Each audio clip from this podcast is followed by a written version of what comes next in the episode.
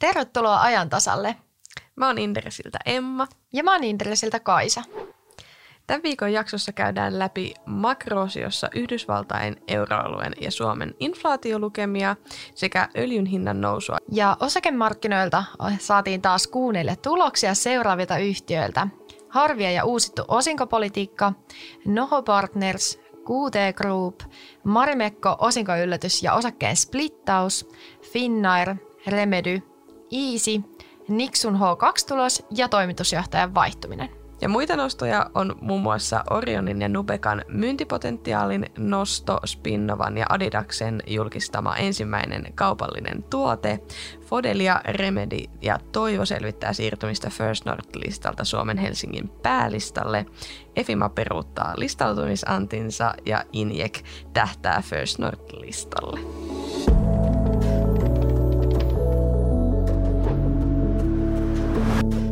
Aloitetaan sitten makroasioilla. Meidän ekonomisti Marianne kirjoitti makrokommentissaan U S A:n tammikuun inflaation lukemista. Inflaatio tosiaan kiihtyi jälleen ja luvut oli markkina-odotuksia kovempia. Kuluttajahintojen nousu oli U S A:ssa tammikuussa seitsemän pilkku viisi prosenttia vuoden takaisesta, kun aiemmin joulukuussa luku oli seitsemän prosenttia vuoden takaisesta. Tammikuussa etenkin sähkö ja öljy kallistuivat kovalla vauhdilla. Inflaatio on ollut neljä kuukautta peräkkäin kuukausitasolla yli nolla pilkku viisi prosenttia, joka toistui myös viime vuonna, mutta tätä ennen vastaavaa ei ole nähty vuosikymmeniin. Fedin seuraava korkopäätös on nyt maaliskuussa ja koron nostaa pidetäänkin jo varmana. Inflaatioluvut lisäävät bensaa leimahtaneisiin korko-odotuksiin ja nosto voikin olla kertaheitolla nolla pilkku viisi prosenttiyksikköä. Sitten me ajateltiin, että tähän voitaisiin myös kaivaa ja jakaa Suomen ja euroalueen inflaatiolukuja. Ja yhdenmukaistetun kuluttajahintaindeksin ennakkotietojen mukaan euroalueen inflaatio oli Tilastokeskuksen mukaan tammikuussa viisi pilkku yksi prosenttia. Joulukuussa toi samainen luku oli viisi prosenttia ja Suomen vastaava inflaatio oli tammikuussa neljä pilkku yksi prosenttia. Marianne kirjoitti myös erillisen makrokommentin öljyn hinnan noususta. Tosiaan mainitsinkin tuossa aikaisemmin, niin öljyn hinta on lähtenyt nousuun ja lähestyy sata dollaria barrelilta rajaa ensimmäistä kertaa vuoden kaksituhattaneljätoista jälkeen. Energiavetoinen hinnan nousu on jatkunut viimeisen vuoden ajan ja Brent-öljyn hinta on nytkin yli viisikymmentä prosenttia vuoden takaisesta ja V T I-laadun kohdalla tilanne on sama. Mikä öljyn hintaa sitten oikein nostaa? Muun muassa kysynnän kasvu ja samalla vaikeudet toimitusketjussa sekä nyt viimeisempänä geopoliittiset riskit Venäjän suunnalta. Keskuspankkien on hyvin vaikea reagoida rahapolitiikalla raaka-aineiden hinnan kehitykseen. Riskinä onkin, että keskuspankki aiheuttaa itse kiristystoimillaan stagflaation eli yhtäaikaisen korkean inflaation ja taantuman tilan. Kotitalouksien ja yrityksien kasvaneet energiahinnat vaikuttavat ihan arkisissa asioissa, kuten muun muassa lämmityskustannuksissa, ruoan hinnoissa ja kuljetuskustannuksissa. Tämän seurauksena sitten on taas se, että ostovoima heikkenee ja yritykset joutuvat supistamaan tuotantoaan kustannuspaineiden alla. Positiivinen asia tässä kuitenkin on se, että öljyriippuvuus on vähentynyt.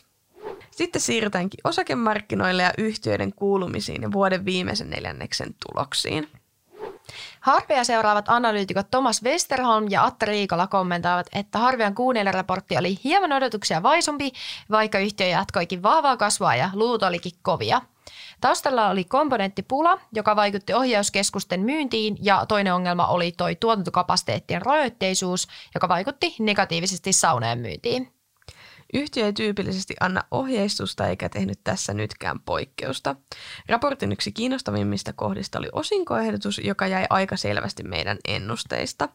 Yhtiö myös päivitti samalla ton osinkopolitiikkansa, jonka mukaan yhtiö pyrkii edelleen jakamaan kasvavaa osinkoa kahdesti vuodessa, mutta luopui tavoitteistaan jakaa yli kuusikymmentä prosenttia tilikauden tuloksesta. Tämä mahdollistaa sen, että yhtiö voi maksaa pienemmän osuuden tuloksesta osinkoina ja säästää varoja mahdollisia yritysostoja varten. Thomas ja Atte suhtautuu tähän positiivisesti Harvian erittäin vaikuttavasta yritysostohistoriasta johtuen. Noho Partnersin Q neljä-raportti oli yhtiötä seuraavien analyytikoiden Sauli Vilénin ja Matias Aralan mukaan yllättävän hyvä. Sauli ja Matias kommentoivatkin, että yhtiön kannattavuus oli Q neljä ilman tukia yllättävän vahva ja velkataakka supistui odotuksiin nopeammin. ja että liikevaihto vuoden viimeisellä neljänneksellä oli linjassa ennakkotietojen kanssa ja yhtiön liiketoiminta pyöri katsauskauden pääosin mallikkaasti, kun suurin osa neljänneksestä operoitiin ilman rajoituksia. Sauli ja Matiaksen mukaan vahva kannattavuus neljänneksellä oli rohkaiseva signaali yhtiön normaalia tulospotentiaalia ajatellen ja yhtiö lähteekin markkinan elpymiseen jonkin verran odotuksiamme paremmasta tilanteesta. Nesteen Q neljä-luvut ylittyvät meidän odotukset. Meidän analyytikko Petri Kostovski kommentoi, että tulosylityksen taustalla oli kaksi segmenttiä, öljytuotteet sekä uusiutuvat tuotteet. Uusiutuvien tuotteiden vahva myyntikate veti tuloksen yli odotusten. Neste on perinteisesti ohjeistanut sanallisesti seuraavaa neljännestä, mutta nyt saatiin sanallisen tueksi myös lukuja, ja uusiutuvien osalta yhtiö ohjeistaa myyntimarginaalin olevan kuusisataaviisikymmentä seitsemänsataakaksikymmentäviisi dollaria tonnilta. Q T Groupin Q neljä-raportti oli lukujen osalta yllätyksetön aiemmin tammikuussa saatujen positiivisen tulosvaroituksen ja ennakkotietojen myötä.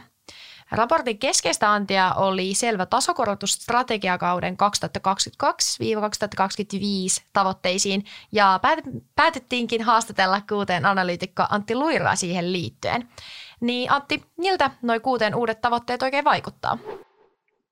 No, nämä tavoitteet oli selvä korotus Q T:n aiempiin tavoitteeseen, eli, eli tota, aiemmin Q T:n tavoitteena oli kasvattaa liikevaihtoa yli viisitoista prosenttia. Ja se nousi selvästi ja, ja uusi tavoite on kolmekymmentä neljäkymmentä prosenttia vuosittaista liikevaihdon kasvua. Ja sama kävi myös tuolla kannattavuuden puolella, eli liikevaihtomarginaalin tavoite nousi kaksikymmentä kolmekymmentä prosenttiin. Ja tota, ää, aiemmin se oli, se oli yli viisitoista prosenttia ja sitten pitkällä tähtäimellä nousi yli kaksikymmentä prosenttia. Eli, eli, eli tässä, tässä saatiin myös, myös korotus. Ää, mitä Q T sanoi näistä tavoitteista, niin sanoi, että, että he huomioitaisivat markkinan haasteet. Ää, mitä, mitä tuolla on, komponenttipulaa, epävakaa, poliittinen ympäristö, ää, mutta tota, myös siihen sit sano sitä, että he luottaa heidän kykyyn selättää näitä haasteita. Ja tota, tästä kasvusta tavallaan suhteellisen pieni osa tulisi yrityskaupoille, eli, eli pääasiassa orgaanisesta kyse. No, mitä mie näistä voi olla, niin, niin tavallaan meidän odotuksiin nähdään tuo kasvutavoite linjassa. Ja, ja se on toki niin kuin tosi hyvä kuulla yhtiöltä se, että he uskoo itse myös näin, näin vahvasti. Vahvasti sen kasvunsa uskaltaa noin vahvaa kasvua, ää, kasvua tota, tavoitteella. Ää, kannattavuus sitten taas oli, oli alle, ää, alle meidän ennusteiden. Ää, mitä siitä tulee mieleen, niin, niin oikeastaan se heidän niin kun kasvusuunnitelma vaikuttaa vaativalla meidän odotuksia enemmän rekrytointeja. Ää, ja tavallaan se voi tulkita, että se, se tarkoittaa, että se liiketoimintamalli ei skaalaudu niin, niin vahvasti, mutta koska he kommunikoivat tässä, että he aikovat laajentaa laajentaa heidän nykyistä kohdemarkkinaa ja sillä pidentää sitä heidän kasvunäkymää, niin, niin tota, vaikuttaa sieltä, että tässä on kyse enemmänkin investoinnista siihen tulevaan kasvuun, eikä niinkään sen nykyisen liiketoiminnan ää, pyörittämisestä.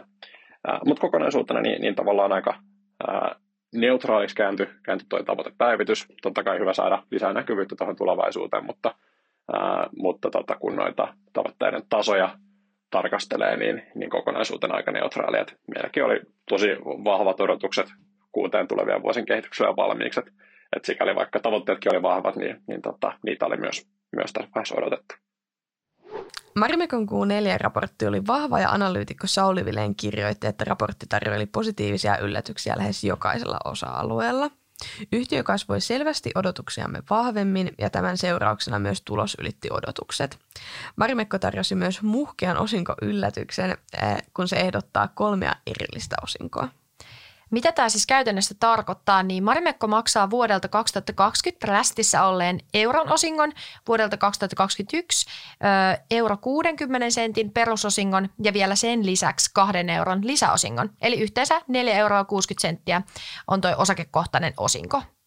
Ja Marimekon hallitus myös ehdottaa osakkeen splittauksesta Marimekon osakkeen likviditeetin parantamiseksi.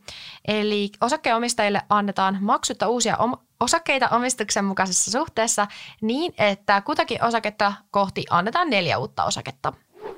Finnairin Q neljä-tulos oli analyytikko Antti Viljakaisen mukaan melko neutraali. Yhtiön operatiivinen tappio oli Antin mukaan odotuksia pienempi ja tämä johtui etenkin kasvaneesta rahtiliikevaihdosta. Finnair toisti ohjeistuksensa ensimmäiselle sekä toiselle kvartaalille tappiollisesta oikaistusta liikevoitosta, minkä taustalla on Aasian maiden matkustamisen hidas toipuminen. Remedyn Q neljä-luvut saatiin tuossa toissa viikolla ja analyytikko Atte Riikola kommentoi, että yhtiön Q neljä-tulos oli odotusten mukaan poikkeuksellisen vahva, osittain ajatuksellisista tekijöistä johtuen. Ja liikevaihdon kasvu tuli Aten mukaan odotetusti kehitysmaksuista, kun erityisesti loppuvuodesta solmittu Vanguard-projektin kehitys, lisenssi- ja jakelusopimus Tencentin kanssa tuki liikevaihdon kehitystä. Iisin neljännen kvartaalin luvut olivat odotuksia paremmat ja analyytikko Petri Kostovski kommentoi, että voimakas liikevaihdon kasvu veti operatiivisen tuloksen tuntuvasti yli meidän odotusten. Iisin liikevaihto kasvoi vuoden viimeisellä neljänneksellä neljäkymmentä prosenttia ja kasvun takana oli henkilöstövuokrausliiketoiminta. Kannattavuus oli Petrin mukaan linjassa meidän odotuksiin nähden ja Iisin käyttökateen marginaali oli kahdeksan pilkku kahdeksan prosenttia. Nixun H kaksi-raportti oli analyytikko Atte Riikolan mukaan pehmeä lopetus vaikealle vuodelle. Tällä vuodelle Nixu ohjeistaa kasvukäännettä, joka oli Aten mukaan kuitenkin ihan odotettu. Kysymysmerkki ohjeistuksessa oli enemmänkin se, että millä voimalla käänne lähtee eteenpäin.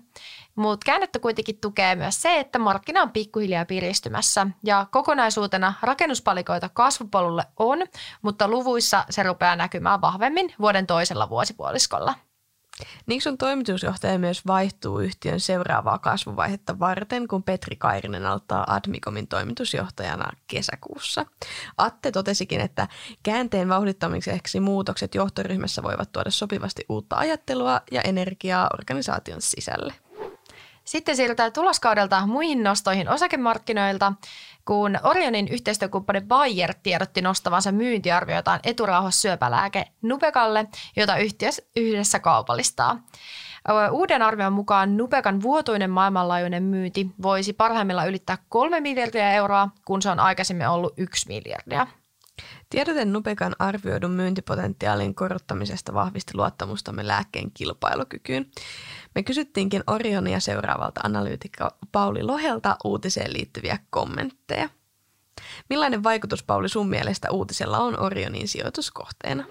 No, Orion on viime vuosina ollut sijoituskohteena sellainen melko vakaa, korkeaa osinkoa maksava yhtiö, jonka kasvuprofiili on kuitenkin ollut vähän kysymysmerkki. Orionin kasvutavoitteet on olleet kunnianhimoiset, mutta niiden toteutumista on pidetty aika epävarmana. Osittain tämä on johtunut siitä, että Orionilla on myös vanhoja lääkkeitä, joiden patentit on rauenneet ja myynti laskusuunnassa lisääntyneen kilpailun takia. Tähän tilanteeseen tuli selkeä muutos viime viikon lopulla, kun Bayer kertoi, että viimeisimmät kliiniset kokeet Orionin kehittämällä eturauhassyöpälääke Nubeqalla onnistui hyvin ja lääkkeen käyttökohteita pystytään mahdollisesti laajentamaan uusiin eri vaiheissa oleviin eturauhassyövän muotoihin. Samalla Bayer kertoi, että he kolminkertaistaa arvionsa Nubeqan myyntipotentiaalista yli kolme miljardia euroon parhaimmillaan vuodessa. Ja Orion saa Nubeqan myynnistä noin kaksikymmentä prosenttia ja parhaimmillaan tämä lääke voisi sitten jopa kolminkertaistaa Orionin liikevoiton vuoteen kaksituhattakolmekymmentä mennessä. Nubeqan myyntipotentiaali on niin massiivinen, että sen liikevaihto tulee helposti ylittämään noiden vanhojen laskusuunnassa olevien lääkkeiden negatiivisen vaikutuksen. Ja tämän uutisen myötä myös Orionin kasvuprofiili parani sitten merkittävästi. Ja nyt tuo korkea arvostuskin on paremmin perusteltavissa, kun yhtiöllä on tiedossa vahva kasvava kassavirta Nubeqan kautta. Ja sitä kassavirtaa voidaan sitten käyttää tulevaisuudessa osingon lisäksi myös uusien lääkkeiden kehittelyyn. Spinnova ja Adidas lanseerasivat uuden hupparin, joka on ensimmäinen Spinnova-materiaalista tehty Adidas-tuote. Tämä Terrex H S-huppari on ulkoilijoille suunniteltu välikerrosvaate, jonka materiaali on sekoite, jossa on luomupuuvillaa ja vähintään kaksikymmentäviisi prosenttia Spinnova-kuitua, ja siinä on hyödynnetty vain materiaalien, materiaalien sitä omaa luonnollista väriä. Erää Terrex H S-hupparia on saatavilla Adidas piste comin ja muiden valittujen vähittäismyyntipisteiden kautta heinäkuusta eli kesästä alkaen. Spinnovan toimitusjohtaja ja toinen perustaja Janne Poranen toteaa, että lanseeraus on tärkeä askel yhteisellä kaupallisella taipaleella Adidaksen kanssa. Spinnovan missio on muuntaa koko globaalin tekstiiliteollisuuden raaka-ainepohja tarjoamalla sen käyttöön mullistavia, vastuullisia, laadukkaita tekstiilimateriaaleja. Adidas ryhtyi ankkurisijoittajaksi Spinnovan listautumisannissa viime kesäkuussa varmistaakseen itselleen osan tulevasta Spinnova-volyymista. Spinnova-kuidun käyttäminen mahdollistaa Adidakselle laadukkaiden vaatteiden valmistuksen pienentämällä samalla C O kaksi -päästöjä, vedenkäyttöä ja jätettä, joita yleensä syntyy tällaisen, tällaisten tuotteiden valmistuksessa. Nyt alkuvuoden aikana ollaan saatu kuulla kolmelta First North-listalla olevalta yhtiöltä listanvaihto-uutisia. Eli Nasdaq Helsingin eli Helsingin pörssin päälistalle siirtymistä tiedotti selvittämänsä Toivo Group, Remedy ja Fodelia. First North-listaa pidetään kasvuyhtiöiden listana ja joskus jopa tällaisena eteisenä päälistalle. Yhtiö voi kuitenkin olla koko pörssitaipaleensa listattuna tuonne First Northiin tai listautua suoraan pörssin päälistalle. Eli pakko ei ole sinne päälistalle siirtyä ikinä ja toisaalta sinne voi mennä myös ihan suoraan.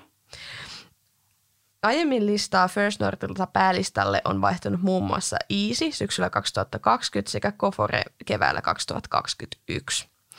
Listoilla on jonkin verran eroja vaatimusten suhteen liittyen esimerkiksi kirjanpitokäytäntöön.